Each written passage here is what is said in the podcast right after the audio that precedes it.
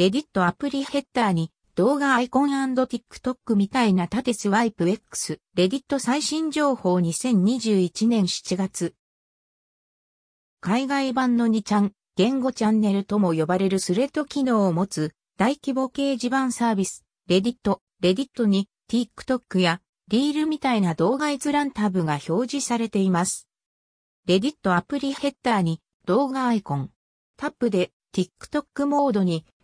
アプリ画面の右上に見慣れないアイコンがあったのでタップしてみたところ TikTok やインスタのような館スワイプで閲覧する動画タブが確認取れました。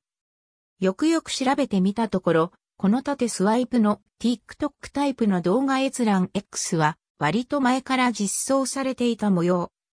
ただし、最近になって TikTok みたいな画面に変わっている、前の画面に戻してほしいなど、縦スワイプ画面に関するツイートしているユーザーもいることから、ヘッダーに設置された動画アイコンを動線にたどり着いたも多いのかもしれません。レディットは2020年末に TikTok ライバル、ダブスマッシュを買収。レディット、レディットは2020年末に TikTok のライバルサービスダブスマッシュを買収した経緯がありました。レディットウェルコムズビデオプラットフォームダブスマッシュ、ツーチームアップボティド。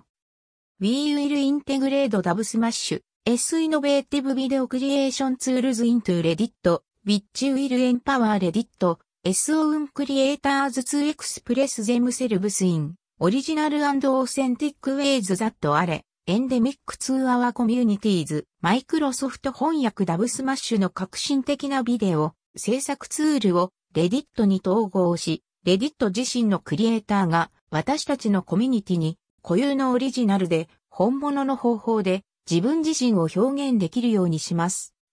このあたりの経緯から動画閲覧時の縦スワイプ X が導入されたということかもしれません。